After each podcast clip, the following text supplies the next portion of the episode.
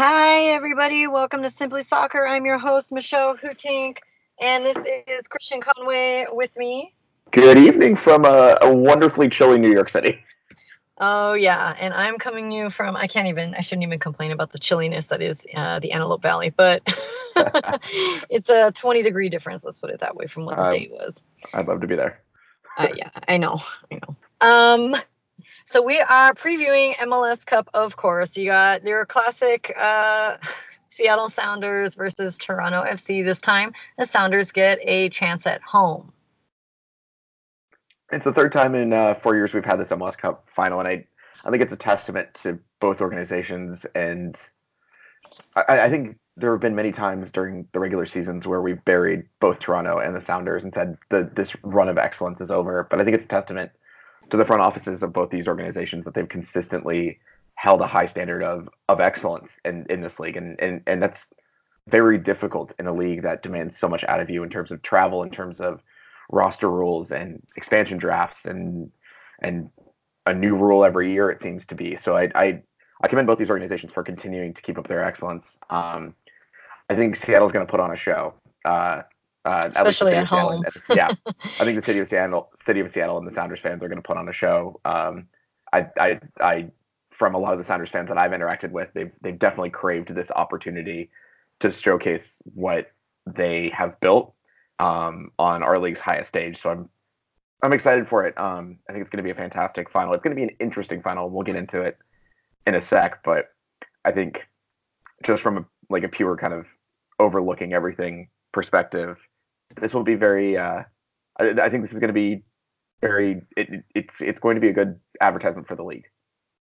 I think so, and I mean even when I was like following soccer for the first time, like in 2005, uh, but then 2006 was the the World Cup, um, and actually, you know, they were doing a lot of promo for the World Cup at that time, and I just remember like Drew Carey you know, also being a photographer. yeah, he publishes under another name and just knowing that like he's part owner and like I learned about the passion that exists in Seattle and you know, having been and then that was part of the draw for me to go up besides like I had friends that moved up there um to go to go up and visit. I mean, you know, I don't want to keep co- comparing our league to European leagues, but like that's that's a that's the standard when it comes especially to fandoms. Um and I know that the Sounders are fans are really hardcore. Um, there is it's it's a it's a wonderful stadium to go and visit and be in. Um, you know, we don't really have a horse in the race, but that they're the home team this time, you know, despite the turf, it's gonna be um, something something to to watch and to, you know, sometimes if I can't stream a game, I'll I'll put it on the radio, and I actually like like the commentators from the Sounders, specifically Steve Zakuani, in case people didn't listen and know that we had him on before. Um, you know, and then just seeing Schmetzer as the coach as well, like to be able to bring your team the way that he has to MLS Cup finals and like and then um yeah to win a cup and everything like that. So you know i really i really admire it. And i know it kind of might sound funny right now because mls female ha- had their um reporters put out picks and I didn't officially pick anyone because I was just like, you know, yes, I was rooting for the Sounders against LAFC, but at the end of the day, they're the West Coast and they're the rivals of the Galaxy. And you know, despite my crush on Jordan Morris, um, which in terms of like U.S. men's national team, it is fading. Um, like, yeah, I, I know that he's made a big comeback himself as a player, uh, especially after tearing his ACL and you know the threat that he is. And then you have you know Captain Lodeiro. Um, you have, I mean, everybody knows like Torres and you know, Cristian Roldan's been kind of honestly like quiet lately, but he, you know, has has is is really that's the kind of the frustrating thing of being a U.S. men's fan is like you watch these guys play really well for their club, and you're like, where is that when you're playing for the national team? And uh, then of course the back line, um, you have Leerdam, uh, you know, Kim, Arreaga, uh, Smith, and and you know this team just has depth. I I hate it and I hate it for it. But you know, I mean, because when we had to face them, when the Galaxy had to face them, it was like if if we hadn't lost it, LAFC, I know the Sounders would have taken us out. Like that was that was straight up. You know, they Yeah. yeah, Shipp I- and Delem and Rodriguez. I mean, you know, it is who it is when they come out get people off the bench too. And I agree because I think what Seattle did so well in that game against LAFC, which was use the wingbacks to great effect and on the counterattack, which I think would have really undressed the Galaxy in terms of the way that we commit wingbacks forward. I think I think Nouhou Tolo and and Kevin Leerdam are having absolutely phenomenal postseasons. Um, I mean, Jordan Morris has been the hottest player in MLS right now. Yeah. I mean, if you I mean, at the, aside from Vela, depending who you're talking to. well, I mean, one's in a MLS Cup final and one isn't. I, I, I I, that completely that agree. Uh, I mean, Seattle was kind of average on on the regular season. I mean, they had a plus three goal differential, which is eh, like okay, Um, right. But what they did was outside of that plus three goal differential, they made things work. I mean, they faced injuries. They lost Ozzie Alonso, who's probably maybe the greatest Oh, defensive yeah. midfielder in MLS of all time. They had Chad Marshall retire in the middle of the season. I mean, they had Roman Torres go down for a personal or a PED suspension. Like, Yeah. and yet they're still here. Like, I think that speaks to a, a level of mental resilience that it's hard to bet against in an MLS Cup final. And the other thing that I think makes Seattle very interesting and also what got Seattle here was Seattle is tactically very adept at changing the game plan when the game plan's going wrong or if they run into a game plan that they can't deal with. Because if you look at the game they played against Dallas, they were very open, they were attacking, they wanted overloads on the left side, they really wanted to hit them on the like hit them dominating the ball. And Dallas was more than happy to sit back and absorb pressure and then hit them on the counterattack. And that's why that game turned into that 4 3 absolutely bonkers match uh, at CenturyLink Field. They go out against LAFC, and I think a lot of us looked at that tactical plan against Dallas and we're like, they're going to get killed. Like they will, this this could get ugly, and they completely changed the book. They sat deep. They were brilliant in terms of tactically, defensively working together, organizing their lines into two very low blocks of four, and then whenever they had a chance, they just hit opportunistic moments.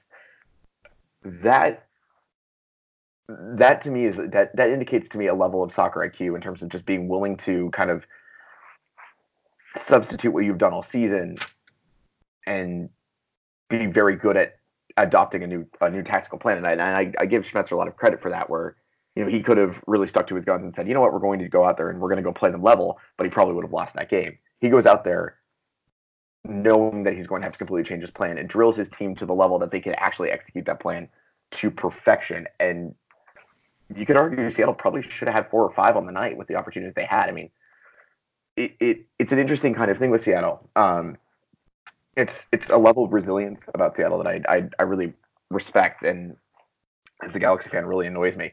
Um, but I, I I think one of the big kind of players in this game is going to be Nicolas Lodeiro because what Nicolas Lodeiro has done very well has basically been the all-encompassing number 10 in the sense that he doesn't necessarily play as a traditional number 10, but he's a chance creator who's more than happy to drift to the wing and pull a defender in order to open up space on the overload, or he'll sit back like 30 yards lower than where he's normally supposed to play and just pick up the ball against the defense and then ping a 20-yard pass to open up an opportunity. Do you want to be like in on goal as like almost a false nine? Yeah, he'll more than happily do that.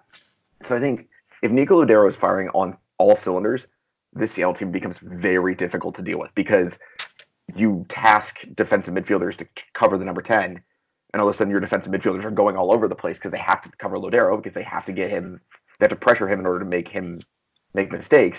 But now you're conceding all this space around the field wherever Nico Lodeiro feels like he wants to float. Yeah, and I mean, what I was also thinking was like how, like you said, um, well, you didn't say this exactly, but what I was thinking is how Seattle uh, snuck its way up the table, and a lot of people will say that that's what Seattle does, but then you know, we kind of say this facetiously, but and as like rivals, but we do kind of say, yeah, but the the Sounders flounder, right? That's what we kind of like expect them to do. Um, but, But they're that era of the flounder is is over. And I think Yeah, the, yeah. it's it's a vintage notion that we hung on to as almost like a safety blanket of sorts. yeah. Yeah, and, and and I mean I I just I know Jozy Altidore's on, you know, um Toronto and then um Bradley's still over there too, right? But so here's, I hate both these guys, and I know you should separate like club and country, but I'm like, I'm done with y'all. I do not want to see Toronto like lift a trophy over their well, head. I here's where I begin on on the way I'm kind of previewing Toronto is that Jozy Altidore may not start this game due to injury. He's been dealing with, um, I believe, it's a hamstring injury uh, throughout the playoffs, um, and a lot of people who attended his press conference today kind of he basically like Greg Vanney and, and Jozy uh, said, I believe on maybe it was Monday or Tuesday, they were like, oh, what will it take for Jozy to play an MLS Cup final? And they said, oh, it'll take a miracle. Because he Mhm. trained on Wednesday and Thursday. He trained away from the group, but he did train. And today they I were mean, are asked, they gonna like say if he is though? I mean, isn't that like a well, tactical? I think this is a little bit of gamesmanship because they basically said, oh, it's upgraded from need a major miracle to just need a miracle. If I am Toronto FC, a lot of what I have done well is because Jozy Altidore is so dominant when it comes to playing center backs. Like, no one in this league wants to play Jozy Altidore or like wants to mark Jozy Altidore because he's physical. No, you're he- right. He and uses he's a big his body guy. Yeah. and he uses his body smartly. So I have a feeling if you are Toronto FC right now and you know that even if you get 30 minutes outside or out of Jozy Altidore, that's 30 minutes that you really take this game to the Sounders because the one knock about the Sounders this year is that center backs for the Sounders have been a little bit dicey at times. So you can get a really big body on them, com- like just making their day horrible for 30 minutes, you're going to want to do that, but you don't want them to know that. So I think that's the first big question with Toronto. The other big question is that Omar Gonzalez is healthy in this game. He's been out with a Hmm, hamstring strain as well. I was wondering. and Omar Gon- there there is not causation or correlation with causation, and Toronto FC got really good when Omar Gonzalez came in in mid-season. He's been solid for them. He's been like he's he's revived his career. He's doing well. So I think Omar is going to make life difficult for Seattle. So I think those two things. I mean, I, I think Jozy Altidore coming back would be the bigger impact for Toronto. I think Omar coming back is just kind of like, oh, now we return to business as normal for Toronto. But I think this is not going to be the team that was a little bit soft against Atlanta United at times. It's going to be a little bit more defensively solid. And also, I have a uh, I I have a sneaking suspicion that Toronto is going to come out really defensive in this game. That they saw how effective Seattle was in terms of playing deep lines and being more than happy to cede the ball to LAFC and basically say, all right, you're more than comfortable to do that. Cool. We're more than comfortable to let you have possession. We don't need it. And it's a little bit what they did in Atlanta, and they did it to effect. I mean, I mean, goal is not something you're going to see scored every day, obviously. But I think the game that sticks out to me in terms of where Seattle's weak was the game where they had most of the possession, where they dom- where they were the attacking force in the game, which was the Dallas game, and Dallas scored three. I argue that Toronto's got a better front three than even even with Jozy Altidore out. I think Tor- Toronto's got better attacking options than Dallas did. So you see the ball and you let you know Pozuelo, you let Benezet, you let Jonathan Osorio, Jozy if he's healthy, um, hmm run against the defense when they're going to get space. I, I'd be a little bit concerned if I'm Seattle. So I, I'm I'm kind of like trying to figure out who's going to be the aggressor in this game because both teams were more than happy. Both teams played teams that they weren't expected to beat, and both teams were more than happy to just go out and seed possession and let the number one seed just go and like the number one or two seed just go out and have fun and like they were dogged in defense and smart. And I think I'm worried that both these teams are going to kind of go out there and have kind of the same idea. If I had to pick a team that was going to be the aggressor, I figure it's going to be Seattle just because you're at home. Home teams in MLS Cup are six for eight when they're hosting. You kind of want to put on a show for 70,000 fans or 72 or however many it's going to be. I, I have a feeling Seattle's going to go out there and be the more aggressive aggressive team, which I also think really helps Toronto. I mean, you know, I really wouldn't be surprised if like a red card gets issued, especially to like Toronto, because it gets like really physical um, when you play against Seattle, and Well, you know the stakes Toronto's are so gonna- high. Toronto's going to want to make the game physical because they're going to want to push Lodeiro and Ruidiaz off their game by just every single time. It's what they did in Atlanta, and and, and they did it to an excellent extent. And it's been a while since I've seen, seen a team do this really well, which is this whole entire concept of um, if you're going to play a team and sit in a low block but want to get physical, you rotate fouls through the team, so no one gets close to a persistent infringement yellow. So you'd see Bradley would put in a challenge and then he'd walk off, and then or like the next challenge in order to stop a, an attacking play, Osorio would take that challenge, and then maybe it's Benezet coming in and, and going in on a challenge, and then it's Pozuelo, and it's you spread the the challenges, the defensive challenges around, so that no one really gets in yellow card trouble, but you're still doing the exact thing, the exact thing you want to Mm. do, which is just consistently following, follow, or sorry, following, following, following. I don't know why I had following stuck in my it's all head. good. Consistently foul the best attackers for the other team while preventing yellow cards, but also throwing those attackers off their game because they're a little bit nervous about, oh man, I'm going to have to take another hit to the ankle. I'm going to have to take another hit to the shin. Oh man, it's going to hurt again. You know, like, I mean, we're all human. Like, once you get hit Mhm. once or twice in the face, you're not going to go back to the same place that hit you to get hit a third time, you know? Yeah. Um, I really don't see this game going to penalties. Um, extra time maybe, and then if I if let's say you're gonna sub in Jozy Altidore, um, if you know you're like you see, I mean, look, I kind of feel like you want to play to win, so you don't want to sub him too late, but you don't want to sub him in too early if you think you're going to extra time. Well, you also don't know how long you have in terms of Jozy Altidore's legs, right? Because he's coming off Right. an injury. If, if he goes, let's Right. imagine a world where he goes. You really don't know. I don't know if necessarily you want to waste a sub in regular time. No, you're going to head to extra time, and he might pull up 15 minutes into extra time lame because he played 30 minutes more than he needed to. Yeah, right.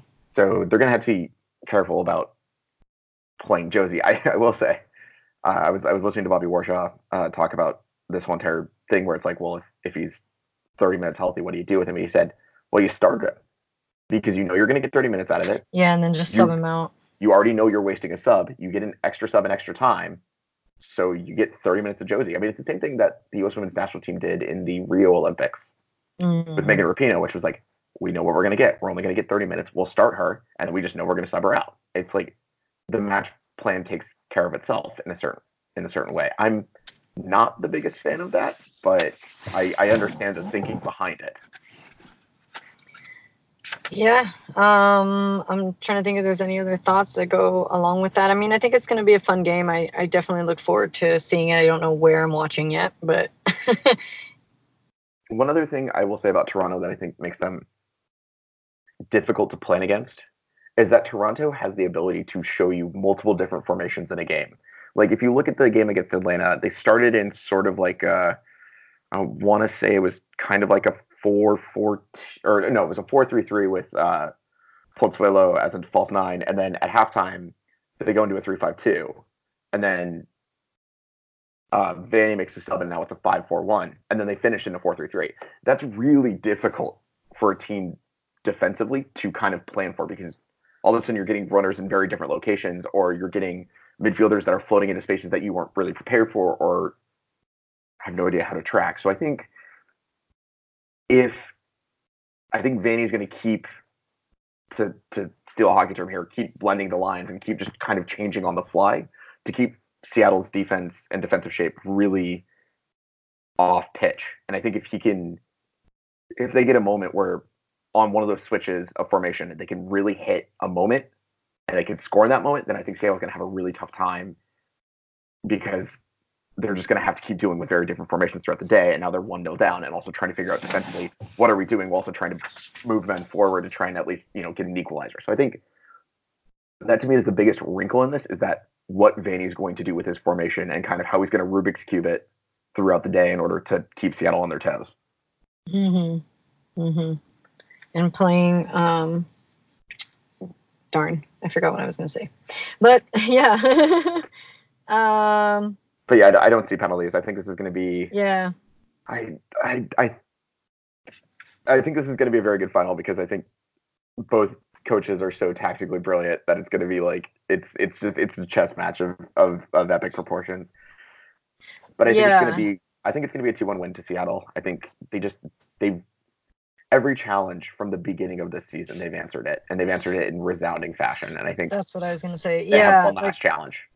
I mean, you know, playing from behind is is difficult, and if, if that is in fact what ends up happening uh, with Seattle, but um, I, I mean, yeah, easily two one, two one win, and that's uh, if Jozy Yeah.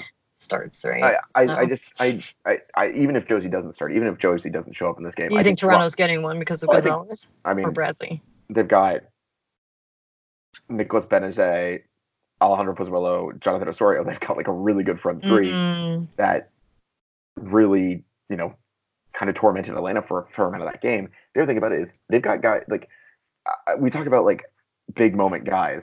Right now, Toronto's got a lot of big moment guys, and you need your big moment guys to show up. And I think what we saw in Atlanta was Nick DeLeon's a big moment guy. He shows up, scores a screamer. Like Michael Bradley had a fantastic game against Atlanta. Like he really did. mhm. Pozuelo had a phenomenal game too. Like those guys are going to show up in those kind of moments, and I think th- th- that makes them at least good for a goal. It might make them good for two or three.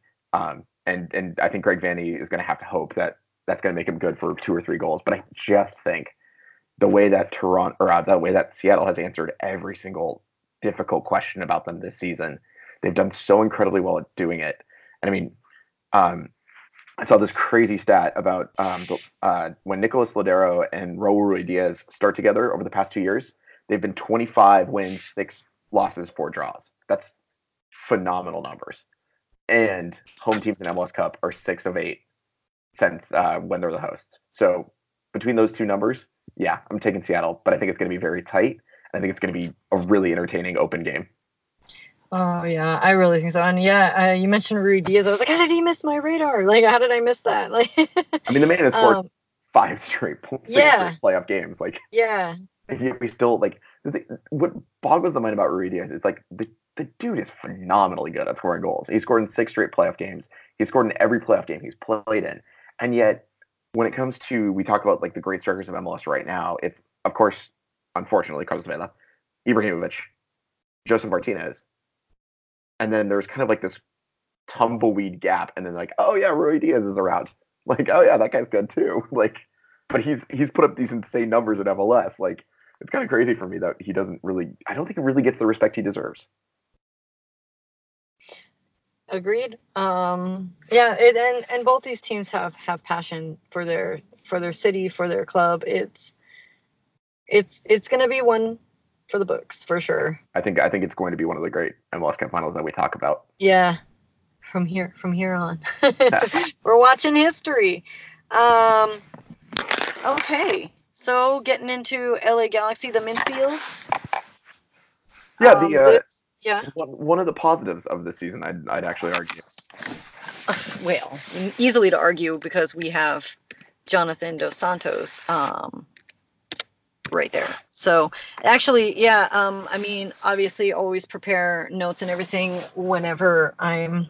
I know that uh, I know I kind of like every other tweet is me talking about that I have two teaching jobs, but the midfield for the Galaxy is like literally like the the easiest thing to to prepare for. Um, because I mean, starting with Jonathan Dos Santos, um, I mean, it feels almost unfair to start with him because he's so phenomenal. It's um, and that we have him for two more years is also like arguably- well, I don't know if we have him for two more years, but definitely he could stay.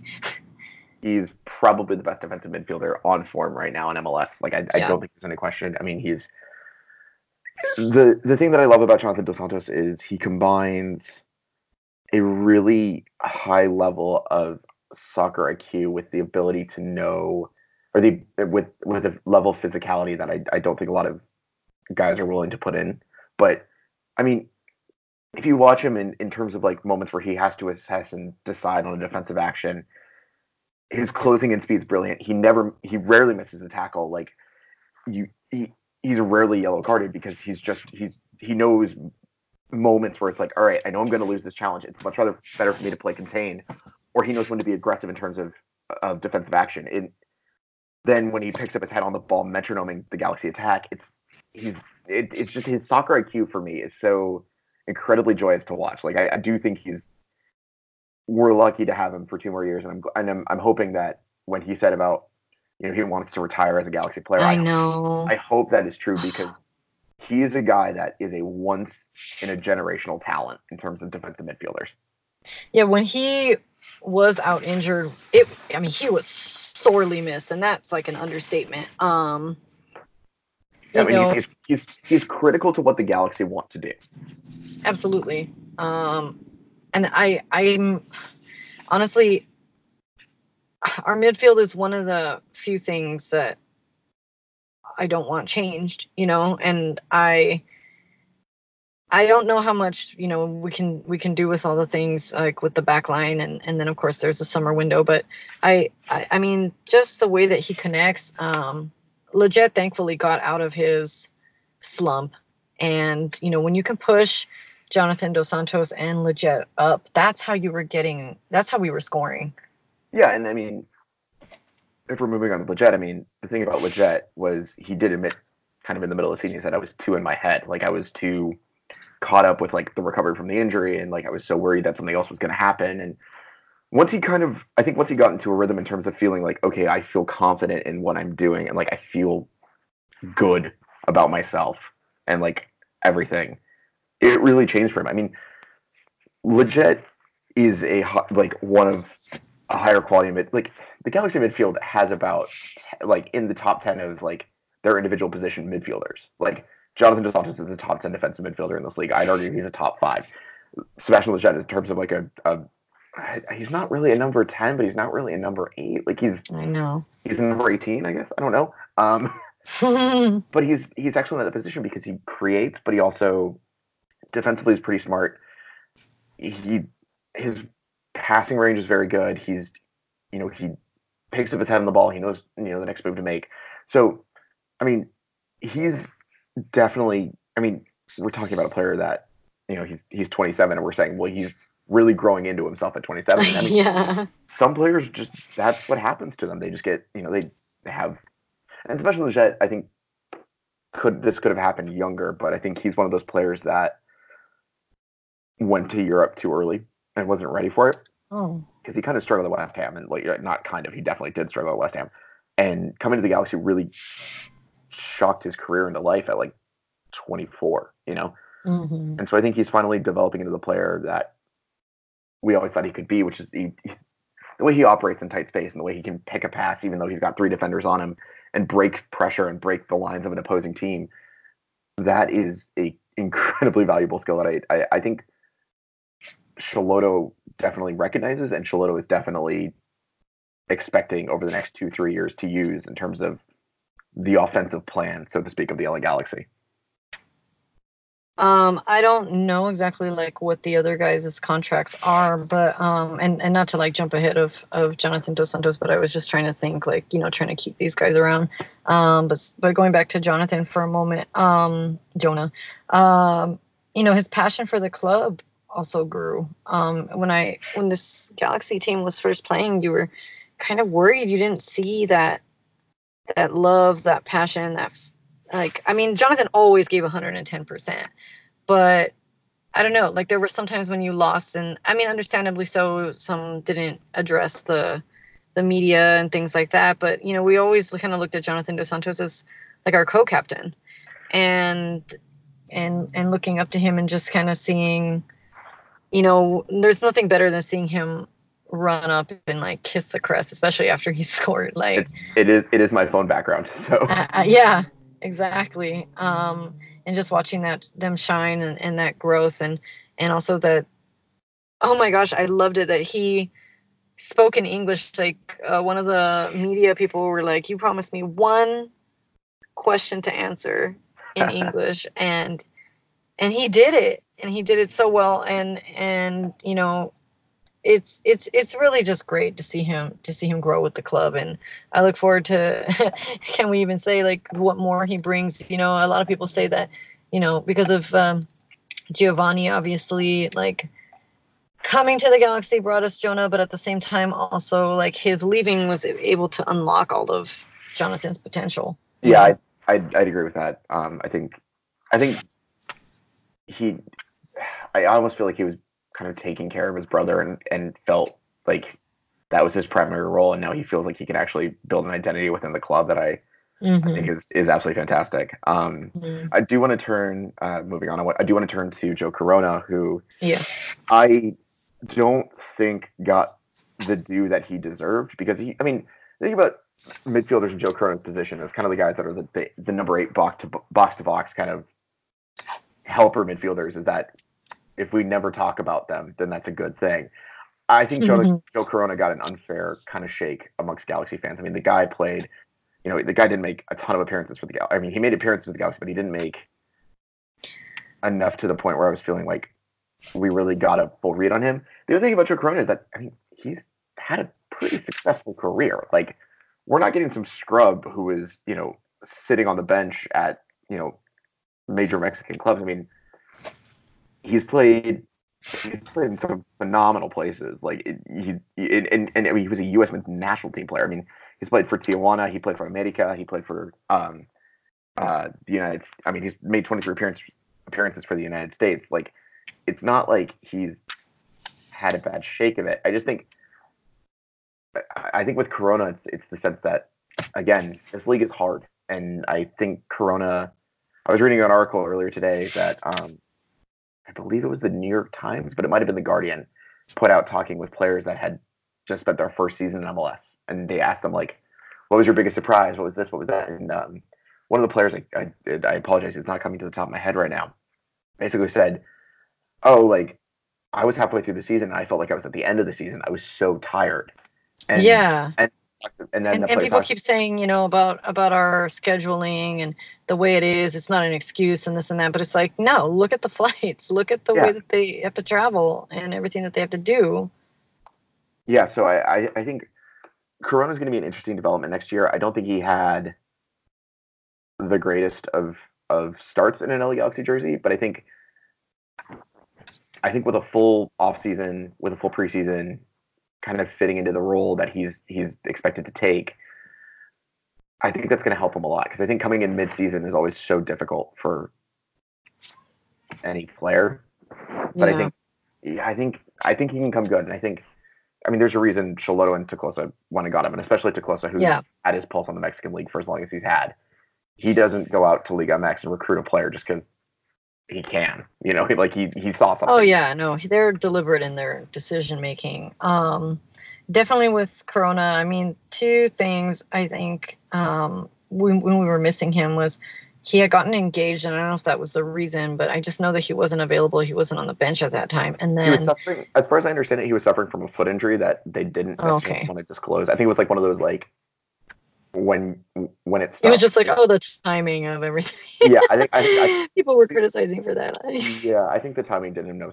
I, I actually think he, I think he got, or I think he proposed to his girlfriend because he was like, I'm gonna not be playing for ten days, so I might as well, you know, get this out of the way now. Yeah, uh, right. I know, and all the all the players tend to get married or whatever on the off season. But anyway, we digress. Um, no, but when he got that toe injury from Houston, I was like, oh, that's it. We are kind of screwed. Like we're losing this match. Um, yeah. Yeah, but I mean, Corona going out wasn't the problem. It was more the fact that Favio Alvarez was never going to. You don't think so? Corona was going to do. Um, yeah, but I, I, not fair. I think I think it's fair to give Corona another half season to three quarters of a season before making full judgment, just because his integration of the Galaxy squad's been a little bit hit. Like it's it's it's been turbulent. I don't think it's been and and it's not necessarily Corona's fault. He's been unlucky with injury. He's, you know, it, it's it's been a little bit weird. Um, but I think give him a full off season to recover and get fit, and then give him a full preseason with this team. I think it's going to be a very different world. I think I, this has kind of been my, and I know we're going to go kind of when we finish out the series, we're going to talk about kind of the general conversations about this season. And one of the things I I I kind of think about this this team in general is that a lot of things looked like a team that was trying to figure out, or that wasn't trying to figure out, but was learning a new style of play. And I think Joe Corona was one of those victims that kind of was still trying to figure it out. That uh, in terms of what DTK, DTK and Schelotto wanted. Yeah. And I think I- I Corona was one of those victims. Yeah, um, I kind of had heard that when Schelotto had come on that they weren't used to. I don't know if it was the amount of training or the type of training um, that that he was having them do. So um, now now that they're on it, you know, I feel like yeah, exactly. Like they're gonna be able to keep up, and and now he's he's more familiar with playing here in the teams, and I, I don't see any any issues moving forward. Um, like you said, Yeah. we didn't really have to criticize him too much. We never like said, "Oh, you gave the ball away," or "Oh, you didn't do your job." Like it wasn't anything like that coming from him, from where he was. Yeah, the, I mean the other uh, the other player that I think also kind of got victimized by this whole entire new processing was uh, Favio Alvarez, um, who when he was at Talleres uh, was told by Schelotto that oh next year like before Schelotto left Boca was like next year I'm bringing you to Boca like I want you as a player and so and Favio Alvarez uh, released a very candid interview with uh, an Argentine uh, media source I can't remember the paper's name um, where he basically said like he's like I didn't play my best this year because I, I, I he he said what a lot of foreign players say, which is that I did not realize how hard this league was and how grueling it was to my mind and my body. And he said, you know, I missed my family, I missed all this other stuff that like apparently some of his family's moving to LA and stuff like that, so he's going to have a good support network. And Oh wow. I think Favio, I think Favio is going to. I think he's going to be one of those players where it's the first year where you're kind of like, oh my god, what did we get? Like we just we got we got someone who looked really good on YouTube, but I think I think next year we're going to get the most out of Favio Alvarez, which I'm I'm super excited about.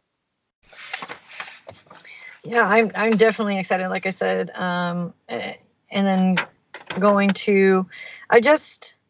I know we're talking kind of talking about people who who were more active, but I do want to touch on Chris Pontius right now because he has uh, retired now, announced his retirement, and I mean, I I actually missed him a lot on on the pitch, and now he's gone. So I have a feeling the fact that we didn't really see him at the end of the season, I because that was confusing to me because because Schelotto seemed to like Pontius in terms of the way that he utilized him. yeah, and he, he a was a good minor- attacker. I have a he- minor feeling yeah. that Schelotto and the front office knew a little bit more than we did in terms of what was going on with Pontius. Like I, I have a mm-hmm. feeling there might have been an injury or something like that where Pontius kind of had something happen in training or whatever and basically said, "Look, I'm I'm done." Because yeah. it it doesn't make sense in terms of the way that they handled Pontius, considering they had the way they had handled him previously. And I think I think maybe that was the he basically kind of had that injury, and and and, and players have this where they just have that one last injury where they're like, I don't want to live like this anymore, and that I think might have been the case. Mm. Um, I do want to say, uh, I mean, Perry Kitchen, we know what he offers. He's been a I solid. know. He's been a solid. When he had that pelvis injury too, we were like, just where's Kitchen? I mean, he's been a solid servant to the Galaxy for his for his tenure. I mean, I, the thing about Perry Kitchen is, uh, the less you have to talk about a defensive midfielder, the better. And I, I really, I mean, Perry was, I mean, Perry's a bench player on on this Galaxy team. Like, I think there's no question. And when he had to fill in, he filled in well. I, I really don't have anything else to say after that. Um, yeah. but uh, I mean, he did his job well. He was he was fantastic in that game in Minnesota. I thought. Um, uh, but I also want to spare a thought to um, Coelho, who Yeah. he made mistakes, but he made mistakes that looked like a first year in the league rookie kind I was of. gonna say he's a rookie. And if you're going to be in this in this kind of locker room where you're around like Ibrahimovic, Jonathan Dos Santos, Sebastian Lletget, whatever, those mistakes are going to go away really quickly just because of the the experience that you're around all the time. Yeah, And, but his uh, play was sloppy though. Yeah, at times, but I, I think again he's he's making young player mistakes, and I I I don't know. I like him. I I, I've I think he's got a lot of potential. yeah, I've seen things from Coelho that I like. Is I would think we got to see it in Leagues Cup. I Yeah, know it's like it's brilliant not that big of a deal, but he was brilliant. He was I was like phenomenal. screaming for somebody to shoot, and he he did it. you know? picking passes. He was. I think I think Coelho is going to be a late bloomer in terms of his career, but I, I, I if if what he did against Tijuana in the Leagues Cup we can re- replicate at an MLS level, hmm that's not a bad option to have. Not at all. Not at all. And uh, And and Efrain was paired with him too. And I, know, I I know he's yeah Efrain is he's young. What is he? 17 now. Yeah, he's Yeah. 17. I mean, he played like a 17 year old this year, which was moments For of sure. and then moments of you know completely disappearing from a Yeah, game. because he got called by Mexico, we didn't even get to see him, and then we didn't end up going to MLS Cup, so that was the end of that season for him, you know, with us. But um, Well, I don't I don't think he was going to play in the playoffs, just considering looking at Schelotto's roster decision making in the playoffs. I think Shaloto was shielding the young players away from those kind of high pressure Hmm. moments. And I and I don't mean that in a way that's kind of like well, and Alessandrini was back, and so it was kind of like, well, who who goes off the bench. yeah. You you got to bring defensive midfield cover, so you bring you know and it, and it's just interesting too because like and and i guess without meaning to we're moving on to alessandrini. It's like he he hadn't played with us for months but we're just like you knew that still he could be that spark. He could get that ball uh push forward. He would take shots um even if he did miss them. You know what i mean? Yeah. I, I, I would say I'd like to throw Journey in with the attacking options next week, just because I think I, I see him more as a winger rather than a midfielder. I know, I know. Officially, he's um, uh, listed as a midfielder, though. But yes, Yeah. I, I agree. No, I know he plays on that other side, and I look at him like I look in at Pavon. four Yeah, through three, he's he's not necessarily a midfielder. for, for um, sure. You But know, and yeah. and also I I if we started talking about Awesome Journey, we'd be here for another four hours. I know, I know. That's why I'm like, mm, guys, stay tuned for more content. Um, I don't mean to move on to like touch on Alessandrini, but just had to because of because I feel like it, it did make for tactical decisions um, once he was on. Um, obviously, subs for that mid when you don't have Corona and Marco Carrasco. Exactly. And I know I give him a hard time, and I know that he's fairly solid and and things like that. But it's just, and you know, we criticize him because he's just not as good as his wife, and I don't even know if that's a fair assessment. But like for him, uh, to be compared to Alex Morgan, but it's like we have high expectations of him when he comes in, you know, Uh, and, and or and or when he's not a time wasting sub. But yeah, he's he's been an MLS lifer who's really never graduated above the bench unless he was playing for an expansion side. Like that's that's going to be Carrasco's the way we look at Carrasco's career. I mean that's just that's the reality of who he is. Um, um, yeah. I, I I mean there's not much to say about Servando Carrasco. He's he's one of those MLS lifers that ends up on a roster and you're just like, oh yeah, you're still you're still in the league. Like, all right, cool. It, whatever, you know. Um, but I, I mean, he doesn't really offer anything that I can really point to and say, yeah, this guy's like, this No. guy's a unique talent because he's, you know, he's got this talent or that talent. Yeah, yeah. I mean, he's just yeah. I mean, in in that funny kind of way, it gave us depth in our midfield. When you don't have Kitchen, when you don't have Corona, you're like, all right, here you And then, go. they, and then they signed Juninho, and we really have no idea why they did that. I, um, I know, right? Because I was I have his name written here, and I was just like, aw, just. he's not the Juninho that we all love and remember. I mean, that's just fair, you know. But Yeah. you, you know, It was that was that was a weird. That was that was bringing weird. back. That was very Just- it was just kind of nice to see him again and like hype him up. Yeah, I guess so. um, but I yeah I I don't understand that signing very well. You know, we didn't just get to see it either. Like it's like, okay, I guess depth on the bench, but you're also not the person that we knew and remember. Like I don't know who you are anymore. Like yeah, and I mean, I mean, so yeah, it, it was, it was, that was interesting. I, I just, I don't, I, I guess they did it to kind of get people back on the, get people in the rebuild, but is there like a possible like financial spot thing that he helps? Uh, I mean, he takes up an international spot and he takes up a There you go. spot. So there I, you go. There you I also, go. I also have a feeling they brought him in thinking like, oh, it'll be back with his whole club and like we can just get him going again and like he's gonna Mm. feel it again and it Definitely saw him at trainings, you know, like doing his thing. It just never happened for him. It just wasn't. Yeah, it just wasn't the same. Yeah. Yeah, I, I, I, I Mm-hmm. will say that I, it just kind of overall looking at this, I mean, the midfield for the Galaxy really had a good year. Um, there was a lot of Yes. moments I too, I'm where, super like- proud of them. where you're like, yeah, the Galaxy, the Galaxy got it done in the midfield this year. Um, And our midfield was, I think, what everybody was worried about. Yeah, obviously besides Zlatan and Pavon in the front there, but I'm just saying. Yeah, I, I, I, I don't know if necessarily there was concern. I think it was just more a question of how is this, how are all these very, not just separate parts, but kind of oddly overlapping parts going to work together, and it, it, it ended up working actually fantastically well. Yeah. Yeah, and I'm glad. I'm glad we got to witness it. To be honest, I mean, nothing like Jonathan dos Santos like tearing it up in that midfield and making tackles that you're just like, whoa, how did he cleanly touch that ball? And like, and, and even our crappy MLS refs can't say nothing about the tackles. Like that, that something screamer against Minnesota will always be one of my favorites.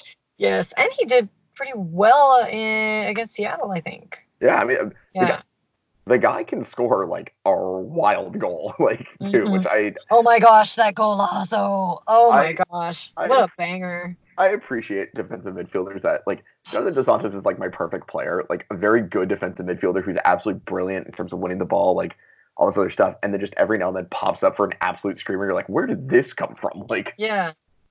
Yeah, and there are nights when it's almost like like you said, not mentioning the midfield is a good thing. And there are times when he just kind of sits back quietly and just does his job. Just gets to work. Yeah, I agree. So well. Like he does so much work. I wish that he could get some kind of award just for him. For real.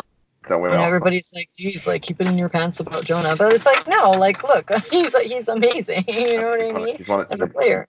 He is one of the best midfielders, defensive midfielders in this league. So Yep. And when we're talking about quality, especially bringing it up in, in MLS, like this is this is how you want it. Like everybody needs to just kind of step it up. And and that's why we want Jonathan Dos Santos as captain next season if we can get it, because it's like not only does his passion and and love for this club grown, uh, he puts in the work, and you just know that everybody around him, it is like a, a ripple effect.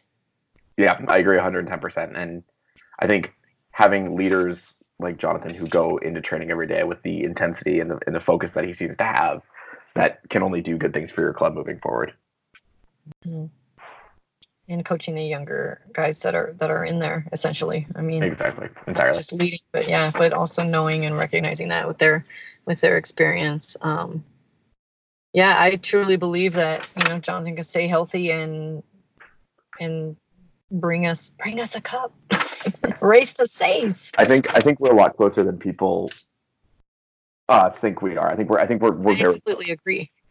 I completely agree. Um, I'm, I mean, I'm definitely already feeling confident about next season, and I'm I am worried, of course, like you know, with whatever some changes that are inevitable. But that said, um, yeah, I wouldn't be surprised. No, I keep saying it, but like we're gonna have a back-to-back championship at some point. If it's 2020 and 2021, that would be great.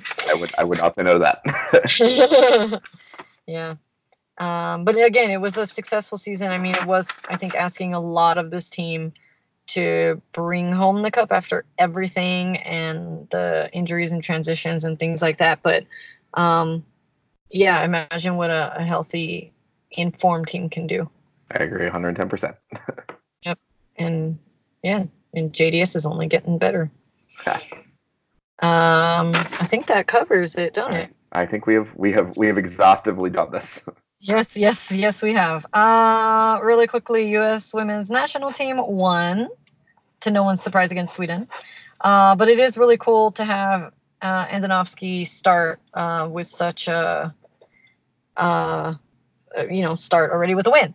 Um, that said, I mean, I just wanted to ask you, like, do you think it had something like this is still kind of like the residuals of Jill Ellis, though? Uh, that roster was interesting. The starting eleven was interesting because I was expecting a little bit more rocking the boat. Yeah. But it was kind of here's the new boss, same as the old boss in a lot of respects. Mm-hmm. I mean, Christen Press, Carli Lloyd, etc. Start. He changed the fullbacks out. Um, that was partially due to injury. Um, but I also yeah, there's a lot of shifts going on there too. I think the one thing that had Vlatko been in charge of this roster versus um, Jill in terms of going to the World Cup, I think Casey Short's on that roster, and Casey Short started last night. Um, it, I, he didn't have a lot of. I, I think the reason it was kind of new boss, same as the old boss, was because he didn't have a ton of time to really Absolutely. I was surprised like how tight all the games were. Like back to back, and you know, and then yeah, then they already made the announcement of uh, the Concacaf qualifying for the Olympics, and they're actually going to host the semifinal and the final. And I hope um, be there for both. at the at the Diggity at Dignity Health Sports Park, guys. So I am gonna uh, apply for a credential through the stoppage time because I am their U.S. Women's National Team correspondent. Yeah, um, it'll be. I, I think that's in February, by the way, guys. We're getting ahead yeah. of ourselves. But well, I was gonna say, I think I think when when Vlatko when Vlatko's got a little bit more time uh, with this roster, I think it's going to be a very different. Uh, it, Young, we're, we're younger players. yeah, younger players, but also just we're just going to be hanging to a completely different world uh, okay. in terms of tactically and, and whatnot. But I, I didn't see much that I could really point to where Vlatko yeah. his full authority on it just yet. Yeah. So yeah, I'd say be patient. Agreed. Agreed.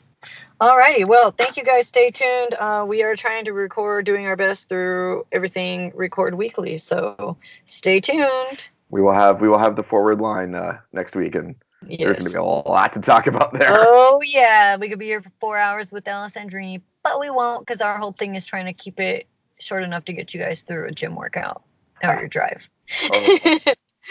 so thank you again for listening. See you next week. Cheers, kid.